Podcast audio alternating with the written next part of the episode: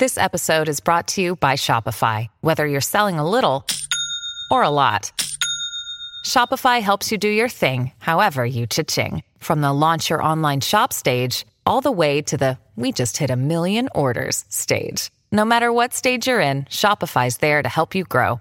Sign up for a $1 per month trial period at shopify.com slash special offer, all lowercase. That's shopify.com slash special offer. This is the Tom Barnard Show. Filling in for Tom, I'm Dave Schrader, along with Doug Sprinthal. Andy Brant Bernard. Cassie Schrader. Stay tuned. We've got a great show lined up for you right after this. Michael Bryant, Brad Sean Bryant, what's the latest? Well, basically, we're trying to represent people who have been hurt, then talk to them before they talk to an adjuster. Uh, one of the key points is to make sure you know what your rights are before you start talking to the insurance company and they start asking you questions or they try to settle your case early and cheap. Well, what's interesting to me is, you know, a lot of people have fear of attorneys. It makes them very uncomfortable. They get nervous about it. What should I do? I've known Michael for years and years now, and I would highly recommend you. So that should be good enough for everybody because I don't endorse people who are dirt bags. Well, I, I appreciate that, um, but I guess the key is is people think I'll charge them if I talk to them. Right. So a lot of people call me up. It's like, how much is this going to cost if you call me back? Like, you want me to call you back? How much will that cost? I don't charge people. The only way I get paid is if we recover, um, if we get money from the the other side. And there's a lot of people I talk to that I never get paid for that are just part of giving them advice to make sure they know what they can do and what their rights are. And your record's terrific as well, we should point out. Well, it works. It's been good. It's been good, ladies and It's gentlemen. been good. And how do they contact you? And uh, e- either through our website, which is minnesotapersonalinjury.com, minnesotapersonalinjury.com, or at 800-770-7008. Michael Bryant, Bradshaw, and Bryant. And now from the Walser Automotive Group, the one and only Mr. Doug Sprinthal. Well, thank you, Dave. Well, it's good to have you back in the studio with us. Thanks for not doing turning into a Maurer Chevrolet commercial like you did last time you were on. Well, you know, you make one mistake. That's it. It was actually really funny. Um, I want to talk for a minute about our the newest Mazda dealership in the United States of America. We uh, we bought Walsers bought Polar Chevrolet and Mazda about a year ago, and at the time the Mazda dealership and the Chevy store were in the same building. Both franchises had sort of outgrew that, so we built a brand new Mazda dealership on Highway 61 right across the street from uh, the Chevy store, home of the big white bear. Um, and you should check it out. The guy that runs it has worked for the company for over 20 years. He's a good friend of mine. The general manager's name is Brett Judy's. Wonderful person. Stop in, say hi to him, check out their new Mazdas, and uh, I don't know, have fun. All right, Walser Automotive Group, walser.com.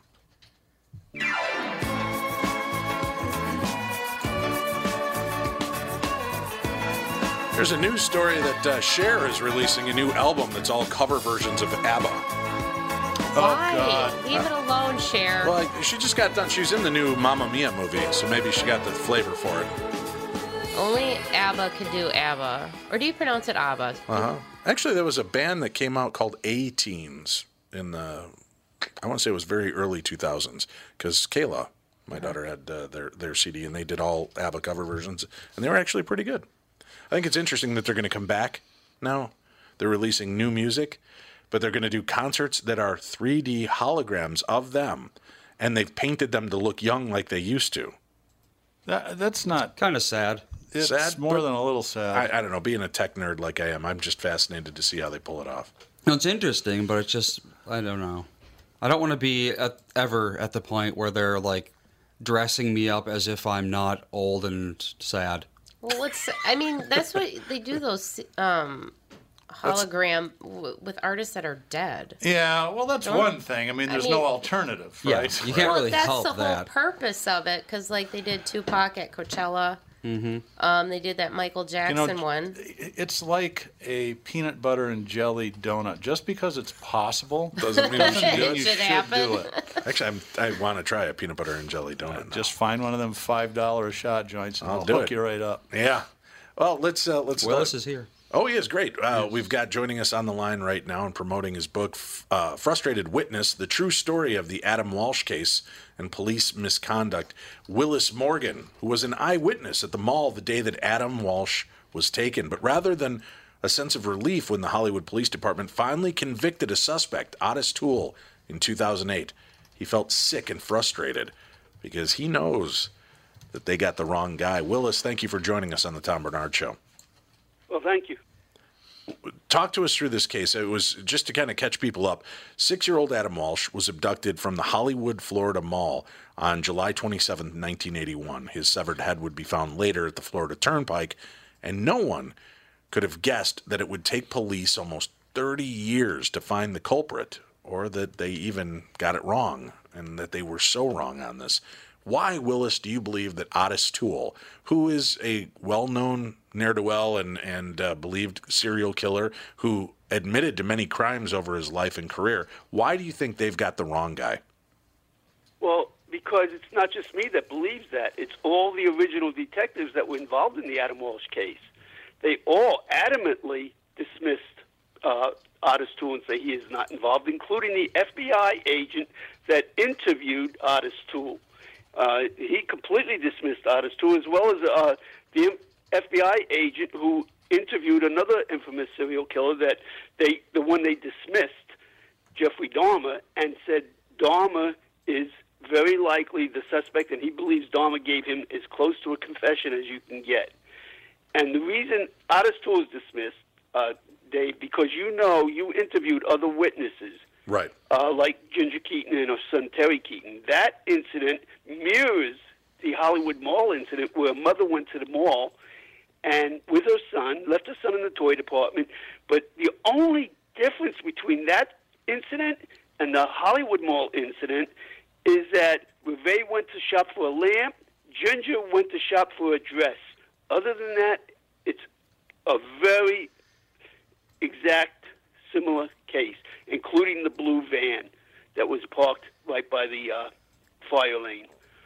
Now, for a lot of people, John Walsh, if you don't know from America's Most Wanted, was the father of Adam Walsh, and this this unfortunate, tragic event definitely spurned a, a justice warrior into the world who has done his best to make sure that children and other people would be protected and safe. So there is some silver lining to this tragedy, but this guy's life is so unbelievable. Um, I don't know if do you listen to audiobooks at all? I do. Yeah, his his story.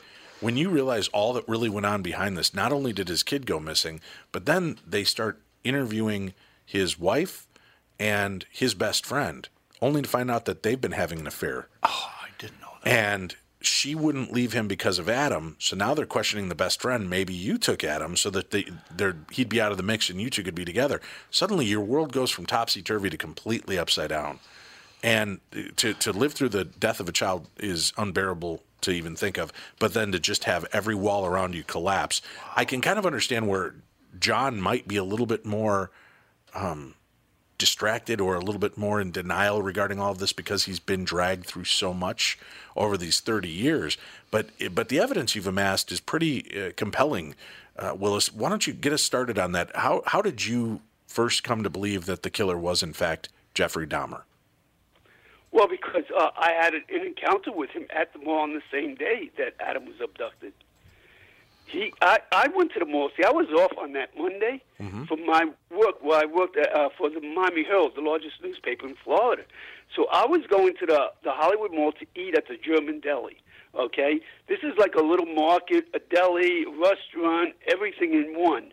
And it was in that mall. It was very, very popular a restaurant there. And I was going there to get a pastrami sandwich. But before I went there, I decided to stop in Radio Shack, which was almost directly across the uh, hallway from the deli. And it was it, while I was in that Radio Shack that I had an encounter with this guy. Now, this encounter, I'm trying to keep this condensed, uh, give you a condensed version of this. But this encounter was so bizarre and so intense that once the, I didn't respond to this guy, and he kept trying to start a conversation with me. And I didn't realize till years later he wanted more than just conversation. Most likely he was trying Right. to pick me up, but I didn't want to start a conversation, so I didn't say anything to him. Finally, he stomped out of the Radio Shack, and when he left, you know, I ha- this is before Adam was abducted. Keep in mind, I knew somebody. I had no idea who, but somebody was going to be in trouble. That's how dangerous this guy looked. And so I was watching him, I saw him walk into Sears, I saw him walk to the far end, and I still kept watching him, and I saw him walk into the toy department. But at that point, I turned around and went home. It was that evening I heard about an abduction, and I always, I always knew it had to be that guy. When I heard about it on the news, the first thing that came to my mind, that guy, that guy did it. He actually did it. That's how certain I was. Now, how can it be that you get this feeling about somebody on the same day and time and location where Adam was abducted that it could be anybody else but this guy? I just didn't know who this guy was until 10 years later when I saw his mugshot in the newspaper. And that's when I really started looking into this, trying to figure out what went went wrong and why the police kept dismissing me. Because what happened was, when I saw that mugshot, I went back to the Hollywood Police Department, and I brought with me the mugshot from the paper. I actually brought the paper with me, and then I called. We have a storage room because back then it was before the computer age in 1981. So they had a room. We called it the library, but it was actually a storage room where they stored hard copies of all their newspapers. And so, if you wanted uh, uh, to do research, you would have to contact the uh, library, and you would have to have a, a, a very close date because they, they'd have to go through newspapers and do manual research. Right. So there was a charge for this. But since I worked for the Herald, they didn't charge me. It was a free service for me. And I asked them, I said, Do you remember the composites that ran in the newspaper for the uh, Adam Walsh case? And they said, Yes, of course they remembered. Everybody's so familiar with that case. It's all they talked about down here in South Florida back then. So I said, Can you do me a favor? Send me the composite. So I brought that composite to the Hollywood police station, and their drawers job dropped because I didn't realize it at the time. That composite was a spitting image of the mugshot in the paper, Jeffrey Dahmer, but it wasn't the composite from the Hollywood Mall. It was from another mall 60 miles north, where that incident I told you about that mirrored the Hollywood Mall. A mother went there with her son. And by the way, see, you know, uh, this case is 37 years old as of last July 27th. And when a case drags on for so many years, witnesses pass away. And you, you've interviewed a Ginger uh, Keaton, Yes, I have. right? She just passed away a month ago, so Right. yeah, she won't be in, uh, talking anymore. But uh, yeah, I'm, I was so thankful that you did do those interviews with her.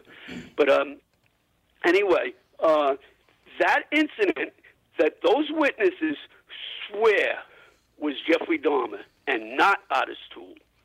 Okay? And it couldn't have been Toole. This was two weeks before Adam on July 13th.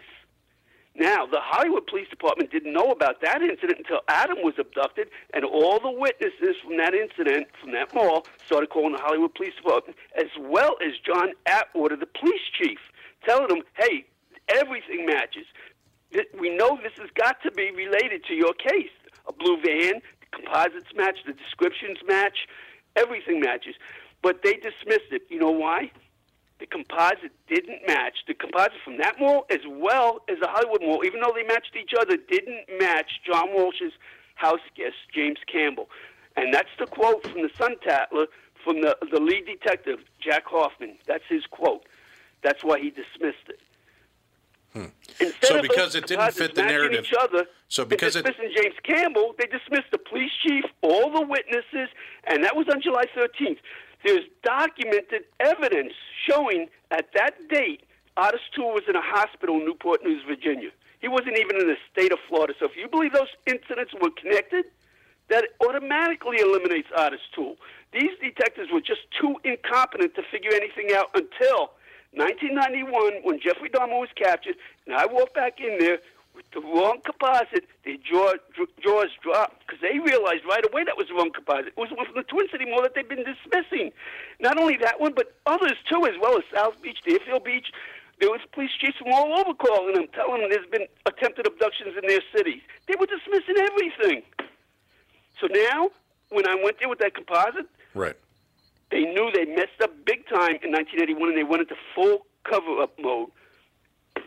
So that's what they're doing. And the, and the Milwaukee police do, does the same thing.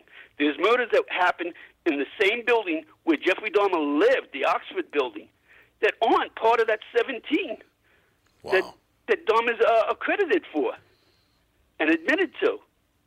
Well, now let's So let's can- talk about that. I know a lot of people, and we, we've talked about it on other shows, but just for the audience here, spread across Minnesota and, and around the world, the people that say, "Well, this doesn't fit Dahmer's mo. He only went for Hispanic or or ethnic looking young men, and and that was his attraction. It wasn't children." How do you respond to that? Uh, well, these, these people are all part of the cover up, or they're just totally, totally inept and incompetent. First of all, Adam, as well as Convex and were both decapitated. Okay? Those were his two youngest victims. If that doesn't fit his MO, I don't know what the heck does. Right. Okay, number one. Number two, whether it fits his MO or not, it doesn't account for the fact that he was at the Sears that day in that toy department at the same time and location where Adam was abducted. How do you discount that? There's composites to back up the witness's statement. When I contacted all these witnesses, they said, yes, that's the person they were trying to describe, Jeffrey Dahmer. That's unbelievable. And, just to think, I mean, if if it's true, you have Ottis Toole, you've got Henry Lee Lucas, and you've got Jeffrey Dahmer, all within about a 20 mile radius of one another, actively killing at, at the same oh, time. That's that's terrifying. Incorrect. Ottis Toole was never in South Florida except for when they dragged him down here one time. He was in Jacksonville. That's over 300 miles away. He's never been here. That's all just made up by a detect, one of the detectives, Joe Matthews. Li- Listen what happened. Joe Matthews is one of the detectives that was involved in the case since its inception. In fact, John Walsh wrote a book, Tears of Rage. The ra- reason for that title is the rage over the way the Hollywood Police Department was conducting the, uh, the investigation of his son, and he called them in his book "bumbling a bunch of bumbling, stumbling idiots." Okay, now in uh, 1987, I think it was February 8th, uh, Fox TV chose John Walsh to be the host of America's Most Wanted, and, and the first show aired on February 8th. One of these detectives, his name, his name is Joe Matthews, okay? He heard John got this show. So he called John and befriended him, and John Walsh hired him on America's Most Wanted as the senior lead investigator. So for decades, he was on that show feeding John Walsh all this crap about Ottis Toole being the guy. All right, so he's one of these. He's the most incompetent of all of them, and he did it. He came to the conclusion that it was Ottis Toole without calling not one witness. You've interviewed Amir Taylor. You've interviewed Ginger Key. None of them will tell you that they were ever called by by Detective Matthews.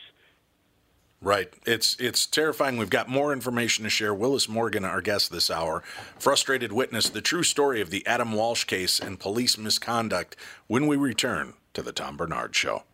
Did you know that about 60% of people over the age of 60 are starting to experience cloudy, blurry, or dim vision due to cataracts? Tom Barnard here for Whiting Clinic LASIK and Eye Care. Whiting Clinic is best known for their fabulous LASIK results. You've heard me rave about them for years, but did you know they're also experts in cataract surgery? Yes, indeed, and I'm here to tell you about my wonderful experience having cataract surgery at Whiting Clinic. I'm at that age when my vision started to fade, so I called up the folks at Whiting Clinic. They helped me out right away. My cataract surgery was super easy, and thanks to the Whiting Clinic, my vision is top notch once again. Whiting Clinic has the most advanced lens technology options, so I can see far away and up close without wearing any glasses. If you want to learn more about your options for cataract surgery or clearer vision, attend one of Whiting Clinic's cataract seminars. Call Whiting Clinic at 855 554 2020 to RSVP today. That's 855 554 2020 to learn more about your cataract surgery options at Whiting Clinic. Tom Barnard here to tell you Priority Courier Experts has immediate openings for drivers looking for more. Priority drivers are independent contractors who set their own hours, start from their own driveways, and deliver local on call parcels and freight, which means you're home for dinner every night, and you get paid weekly. Right now, Priority's driver friendly lease to own program has brand new dock trucks, flatbeds, curtain sides, and tractor trailers just waiting to be driven home. And Priority is also offering a $4,000 sign on bonus to qualified drivers. So if you've got the skills, we can get you qualified to start driving a brand new truck in as little as three days. Calling all drivers, come get the $4,000 sign on bonus you deserve for all the knowledge and experience you bring to the delivery business. Call Roger or Eddie right now at 651 748 4477 or visit them online at priority.com. Priority Courier Experts. Every time you call us, we deliver.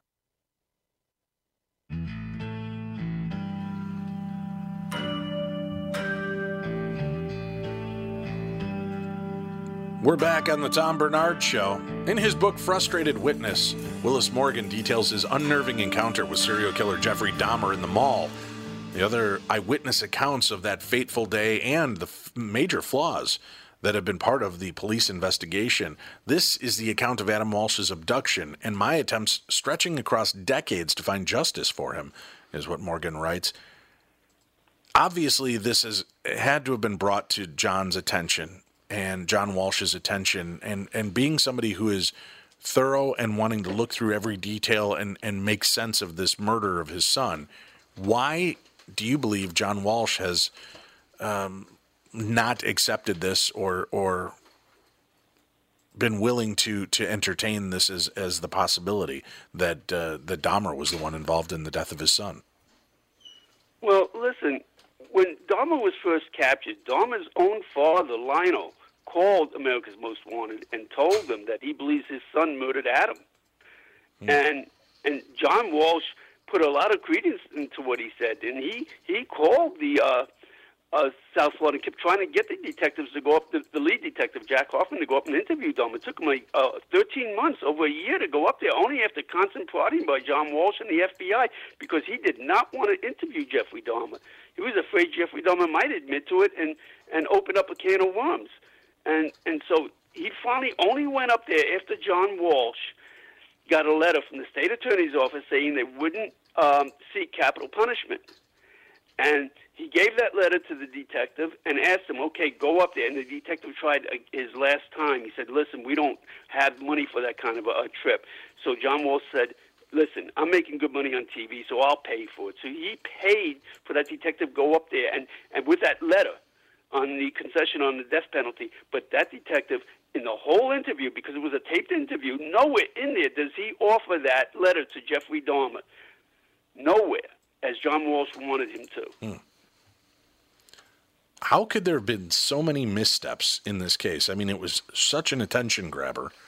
Why do you think that that these law enforcement officials got so tunnel visioned on one or two suspects and refused to look at, at the logic of what else was going on? Well, because there was just total chaos at the police department. There wasn't one detective in charge. So, you know, all these witnesses that were being dismissed were, were, didn't know about another witness. So they were individually being dismissed by different people. And there was nobody keeping track of anything. I mean, there was, John Walsh was right. They are the biggest bunch of bumbling, stumbling idiots since the Keystone Cops. But Joe Matthews, the, the detective that finally befriended John Walsh, and he's the one that wrote the manuscript that, that he named after himself called the Matthews Report, a 400 page report that pinned this on Ottis Toole. And he's the detective that wrote a book uh, with a co author, uh, Les Standiford, titled Bringing Adam Home. And in there, you know, he doesn't mention any of the real witnesses. All the witnesses he mentions in his book are cellmates of Ottis Toole who would say things like, yeah, everybody in prison knows he did it. I mean, what kind of evidence is that? Right. Right. And Ottis, Ottis liked to brag about things. He he admitted to it, but then he even recanted his own testimony, correct? Many times he's recanted. And listen, this past July 27th, uh, a reporter from Fort Lauderdale, her name is Michelle Solomon, she did a, a five episode uh, anniversary uh, podcast on the Adam Walsh case. And in the fifth episode, she interviewed Joe Matthews. She interviewed the, the uh, detectives from the Hollywood Police Department, as well as myself, and as well as John Walsh. And John Walsh was very adamant about her. I mean, I don't know if John Walsh didn't realize that he was being recorded for a podcast, but his language was pretty colorful. In fact, it was so colorful, she had to give a warning at the beginning of the show about his language.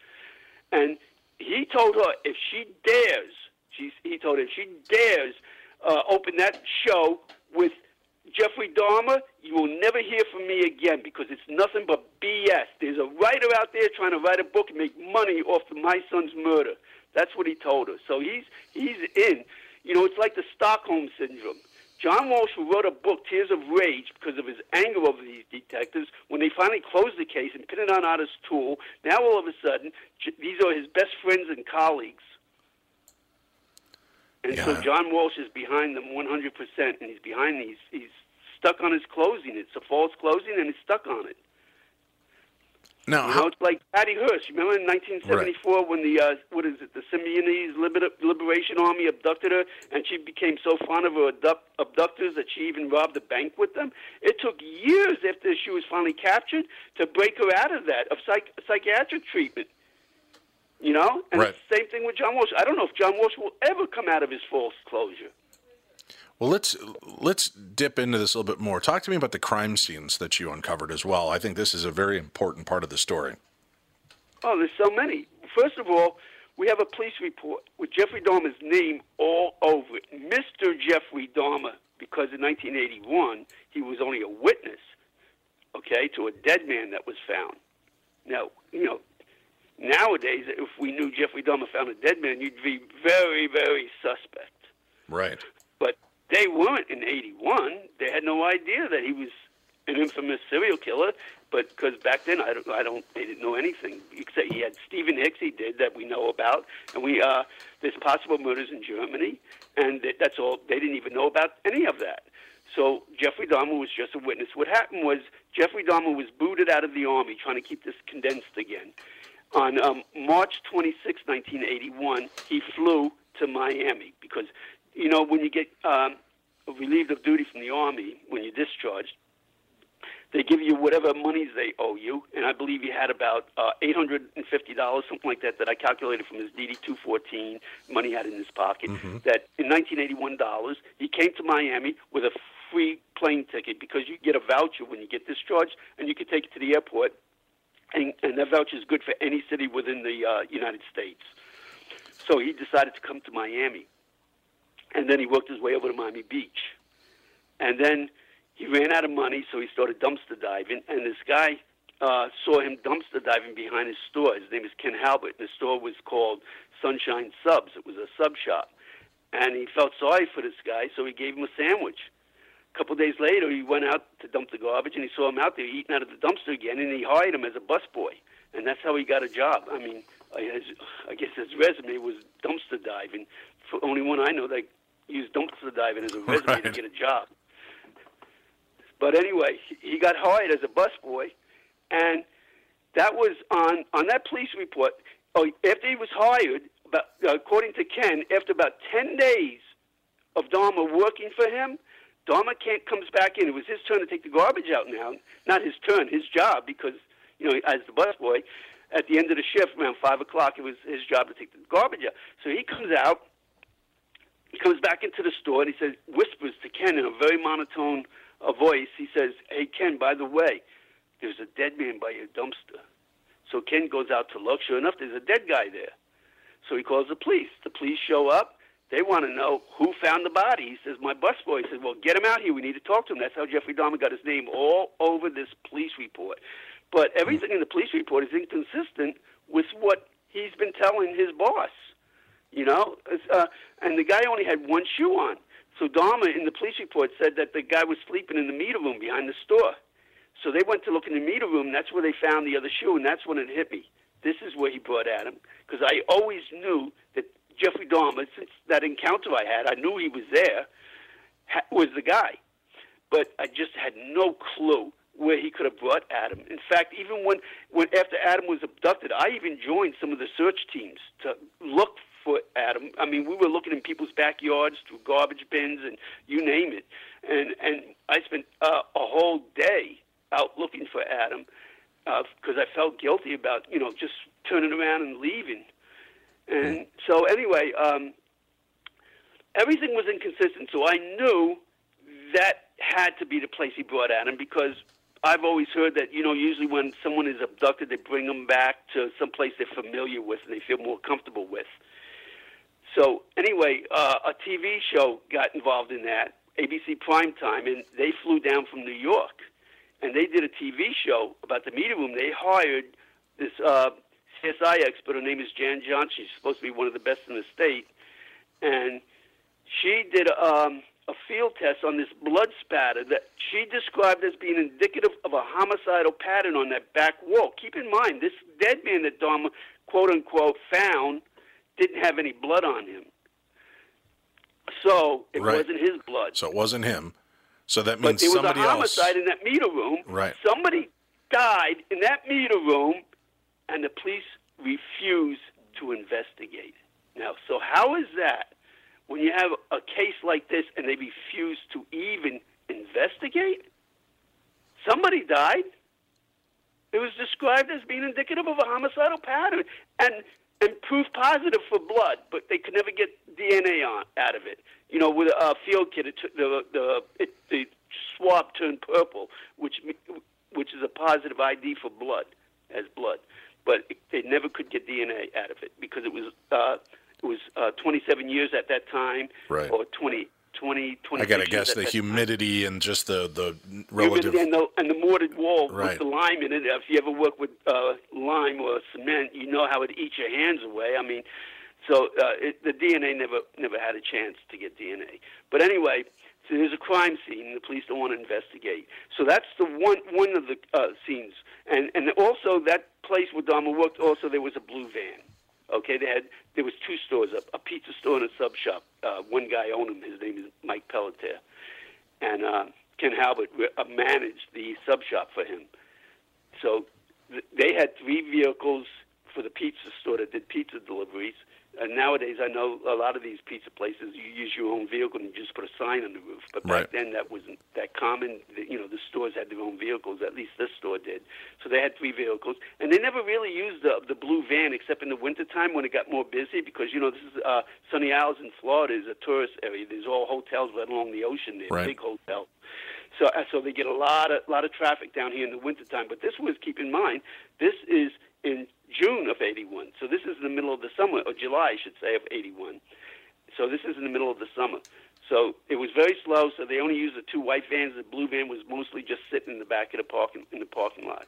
So all the employees were taking it and using it. They all had access to it. Jeffrey Dahmer. Did They anybody had it. ever complain or say that there was any kind of uh, weird smell or residue, anything at any point that might have led them to believe that, that Adam had been transported in the van at one point? No, no, not really. Not that I ever heard or know of. But uh, Adam wasn't necessarily murdered in that van. Where the blood spatter is, Right. is where I believe he was murdered in that meter room. And uh, according to one of the witnesses, uh, I believe Adam's severed head uh, may have been put in a bucket and transported to the place where it was found. The reason I say that is because on it, his severed head was found on August 10th. Keep in mind, Adam was abducted on July 27th, so we're talking about several weeks uh, after his abduction. Uh, the severed head was found. Okay, that would be again uh, August 10th. It was found. Now, several witnesses, in fact, four witnesses, saw a blue van at that site where the severed head was found. Two of those witnesses saw the a van there on on August uh, seventh. so that would be been like two and a half days before it was found, because it was at midnight, twelve thirty in the morning, and so that would have been two and a half to three days after it was uh, found. Now I contacted all those witnesses from that site, and one of the witnesses told me he, when uh, Adam severed head was found, he suspected that that was related. So he called the Hollywood Police Department and told them that he saw a man in a blue van stopped. He was standing on this little bridge with a white bucket. He took something out of the white bucket and threw it, something round out of the white bucket and threw it into the water. You know what he was told by the detective that he talked to? He doesn't know who the detective was. He doesn't recall his name. What? But he was told, yeah, yeah, we already know about the blue van. It has nothing to do with the Adam Walsh case. So stupid. they what uh, just dismissive they- left and right over or over facts that uh, many people are reporting. They're looking past these composite drawings. They're looking past the fact that the blue van was was seen, and just they got tunnel vision. They they found who they believed were their their top um, suspects and just wouldn't release. That's where they that's where their focus stayed. Exactly. They got Wow, so focused brutal. on James Campbell. I mean, they they grilled him months after months. But and, you know, John Walsh finally hired an attorney to get them to send them a letter to leave Campbell alone. That's the only way they would finally stop bothering him. You know, I mean, they were calling him every kind of name you could think of in Well, the hold- interrogation. You could hear him all the way down the hallway screaming at him, calling him Hold, a piece hold of tight, you know Willis. what. We have to take a break. We'll come back and continue this conversation here on the Tom Barnard Show. Tom here for Sabre Plumbing, Heating, and Air Conditioning. When you call Sabre for service, you'll get a certified technician that's an expert at diagnosing, repairing, and installing heating and air conditioning equipment. Sabre Techs give you the service you need, not the other stuff that you don't need. When you combine that with Sabre's A rating for customer service and the best equipment from Bryant, you get exactly what you need. So make the call to Sabre Plumbing, Heating, and Air Conditioning today. Sabre and Bryant, whatever it takes. Let's talk about good things. Does your car work? You got a roof over your head? You got kids, parents, a spouse who loves you, or a mate? These are the good things you have because you live in America, the country that has more immigration than any other nation on earth. You have these things because the U.S. military stands at a wall and protects you from any person or thing that would take them away from you. The entire volunteer military that stands at the ready just in case. The greatest fighting force ever known on planet Earth. Every person serving in our military is ready to lay down their life for your freedom. And all too often, they do. I'm the executive director of the Gold Star Ride Foundation, an organization set up to do just one thing take care of families left behind when one of our brave fighters loses their life for you. We're riding motorcycles throughout the country to achieve this purpose, and you can help. Go to goldstarride.org and make a donation or learn where we are so you can come and ride with us. It's a small thing we do. It was a huge thing that they did. Goldstarride.org. That's goldstarride.org. Make a donation today. Don't have music. All right, so We can hum. We can. Welcome back to the Tom Barnard Show. I'm Dave Schrader. Today we're talking with Willis Morgan. Frustrated Witness, his book not only implicates Jeffrey Dahmer, but presents the facts to the court of public opinion in hope that uh, it will ultimately bring justice for Adam Walsh. We've been hearing some of the more uh, compelling arguments that you've made, and again, it's it's.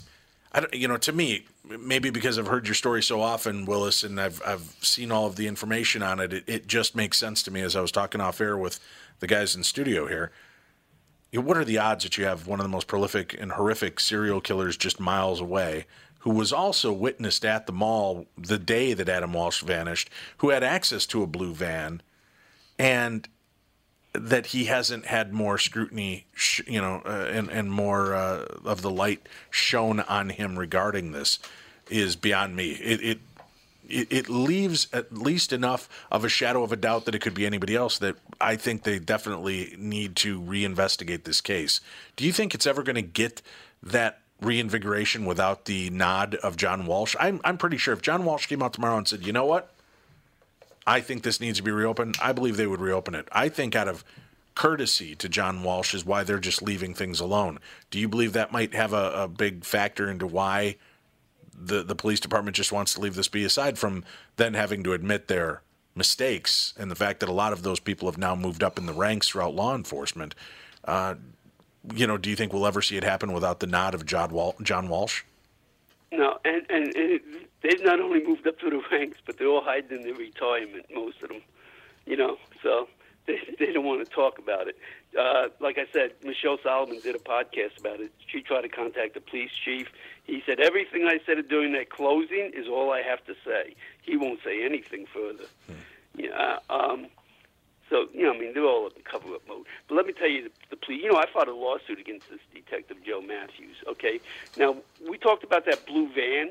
It's, that blue van is at all three lo- locations relevant to Adam's abduction. At the Hollywood Mall, numerous witnesses saw Adam being tossed into a blue van, okay?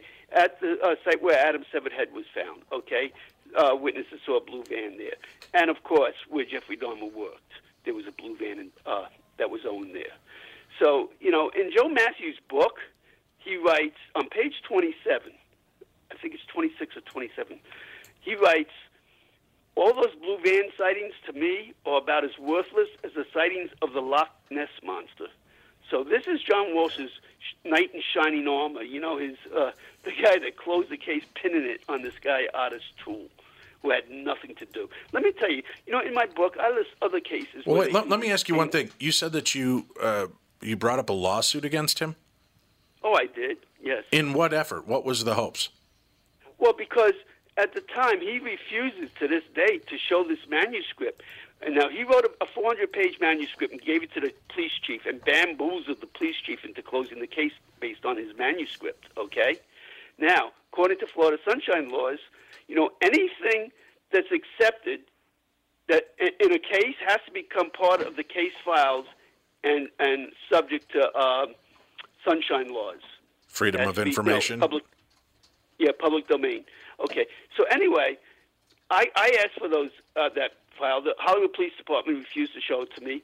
Joe Matthews refused to show me his book, and yet he writes in his book that he wants that manuscript that he wrote to be uh, used by police departments throughout the country as an example of how to solve a case, a cold case. You know how to investigate a cold case. But yet now, all of a sudden, when I filed a lawsuit, he refuses to show it to anybody. You know, so I filed a lawsuit against him. Now, the problem is, uh, you know, down here we don't have a justice system. We only have a system because our system is so corrupt, you know, with political expediency. He hires this uh, attorney that donates to these judges, jo- donates money, and down here they have a cap on how much you can donate in Florida. It's five hundred dollars, but he gets around that law by donating his five hundred. His wife donates five hundred. His six-year-old daughter donates five hundred. His wife's business donates five hundred. His uh, even younger son donates his five hundred. You know, where does a, a four-year-old get five hundred dollars? I have no clue. What does he know about donating to anybody? But this this is what they do. So they go before these judges to get favorable decisions, and and you'll, uh, a common citizen down here will never get justice because. Listen, I have a letter in the police files. These, moronic cops put these letters in their police files. Now, one of those letters, when jo- Joe Matthews gave that manuscript that he wrote to the Hollywood police chief, Chad Wagner, Chad Wagner wrote a letter to the state attorney's office and attached it to that report that he made, that manuscript, saying, We would like you to look over this because we would like to close the case based on this manuscript. Okay? So that's pretty clear that they read it and gave it to the state attorney's office. So now the state attorney has their own case files. Okay? Now they don't have that manuscript either. They refused to show it. Uh, But they wrote a letter back when, when it was given to them, back to the ch- police chief when they returned it, saying, Yes, we agree with everything in this manuscript. What a great report this is showing how Ottis Toole murdered Adam Walsh. Okay? Now, which means they accepted it and they read it. Now, how clear is that that this should be part of the case files? Yet, when I sued, my case was thrown out because they said, well, the, the, the police chief said he didn't use it. It doesn't matter. According to Sunshine Law, it doesn't matter whether you agree with it because they've been so many wrong so many times before. You know, who's to say their opinions are wrong one more time? And, and even if they are wrong or right, it's all irrelevant. Once you accept it, it has to be part of the case files. Let me- nobody has, nobody wants to show it. Let me mention something, Willis, and I'll, I'll mention it to you guys here in studio. Here's here's a part of this when you were asking me, Doug, where do I stand on this? Do- Does it make sense? Here's an interesting aspect of this. Willis Morgan is publicly on major radio shows and TV interviews and in a book saying this is how you screwed up. This is how you you lied and covered this stuff up. If it was incorrect and he was besmirching your character, wouldn't you log a lawsuit against him for you would libel? think so, sure. Do you know why somebody wouldn't do that? Well, it's kind of agreement by silence, right? Well, but there's also the case that if I decide to sue Willis because I feel he's he's uh, tearing down my character, his attorney gets then to depose me, and they can ask any questions they want, which now puts me under the gun. And that suddenly can flip on them real quickly and get this case reopened or re-examined because of that. So it's interesting to, and very telling to me that by doing nothing regarding all of the allegations that Willis is throwing out there, it it does seem to to build a bit of a credibility factor to me that No, I agree. So my right, question that they is, they're trying to cover what something up. What evidence do they actually have to either prove or disprove this? And it's difficult because you know the Right. the, the, the possible perpetrators are all dead. Right. Well, it was Ottis Toole's uh, admission. Right. And then recanting. But then he admitted, but then he recanted. Yeah. So you've got a, a known liar who also took, and if I remember this correctly, Willis, right? He had stepped up. We don't even know if, if this guy killed anybody more than one person. Yeah. But he stepped up and, and didn't he make claims of killing like some insane amount of people? Fifty or something. I don't remember. It was a lot. How about hundreds? Yeah. Hundreds. He, he- okay. he well, made claims. And once then, you get past five, it's yeah, a you lot. just stop counting, right? Uh, but but the point is, detectives were all over the country fighting like traders at the stock market to interview Ottis Toole. You know, so because they wanted to clear cases in their states, and Right. boy, The you know, he was a one-man crime stopper. You know, uh, uh, he was solving cases all over the country. Only after they realized that the timelines clash. You can't be in New Jersey and California this, within the same hour. And so one by one, they all dismissed him except for one police department, and that's the Hollywood Police Department. But eventually they dismissed him as well, except for that one detective we talked about. So that to me is an interesting aspect of this case.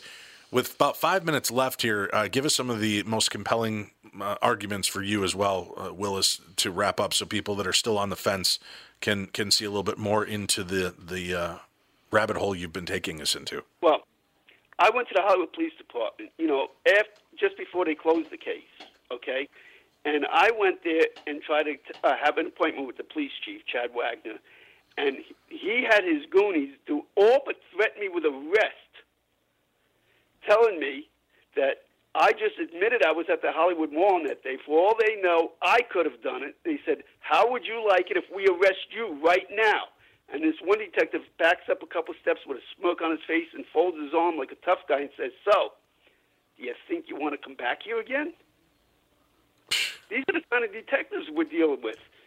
I mean, obviously that didn't threaten me. I mean, it's a joke. I'd love for them to arrest me. Right. You know, and I'd love for Joe Matthews to sue me. I dare him in my book to sue me. You know, what you said about him is, doesn't even touch the surface about what I say about him in my book. I mean, I call him every scathing thing you can imagine in my book.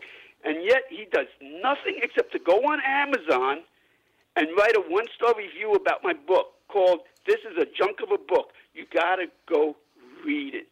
And then the two star book as well, two star review as well. Frustrated Witness is a domino theory to nowhere. Those are them. But here's the funny thing, right? A domino theory won't work if there aren't other dominoes to fall into, right? If the, if it's not making sense and saying that this domino theory falls into nowhere, but you've you've illustrated a pretty compelling story and tying it to a guy who was there that even his own father believes he had a hand in this murder and said so at the time. It's it's I understand the title frustrated witness and how so many of the witnesses and you've been kind enough to bring them on to different shows with me that have also seen him encountered him and knew that he was active and in that area and certainly now you know and, and Doug brought up a, a quick point where was Dahmer originally from was it like Indiana or something No, he was from Ohio. Ohio, that's right. So then he went into the military. He ended up in Florida. Then, uh, of course, eventually in Milwaukee, where his his killing spree finally came to an end. Um, But during any of this, did Dahmer ever try to lay claim to it, or you said that he kind of, you know, gave a, a statement? Did did uh, can you tell us what that was? Well, to the FBI agent that was in, interrogating him or interviewing him, he told him, he says, listen, Neil, he says, you know anybody that confesses to Adam won't live a week in prison.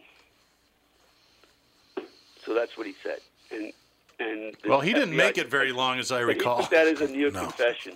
I think he made it a year or Any- two in Yeah, prison. Yeah, maybe. Yeah, let, let me let me explain something to you. What, what what you were saying about Matthews and, and uh, filing a lawsuit against me. I would love for them to do that because then keep in mind that would be a lawsuit in front of a civil jury Right, who is not held hostage to political expediency.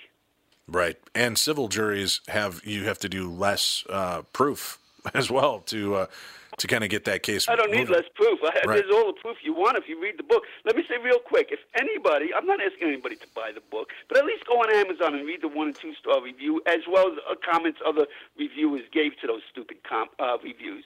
But read that.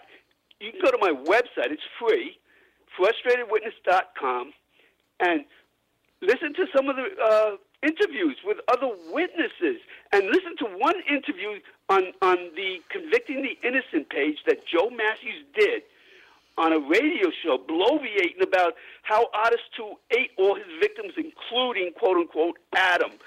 And then when I heard that radio show, I called them and I told them who they just did an interview with, and they let me and Mia Taylor, who you who you know, Dave, do do another interview. So I put those two interviews side by side. You listen to Joe's interview and listen to um, Mia and myself, and you decide who you think is telling the truth.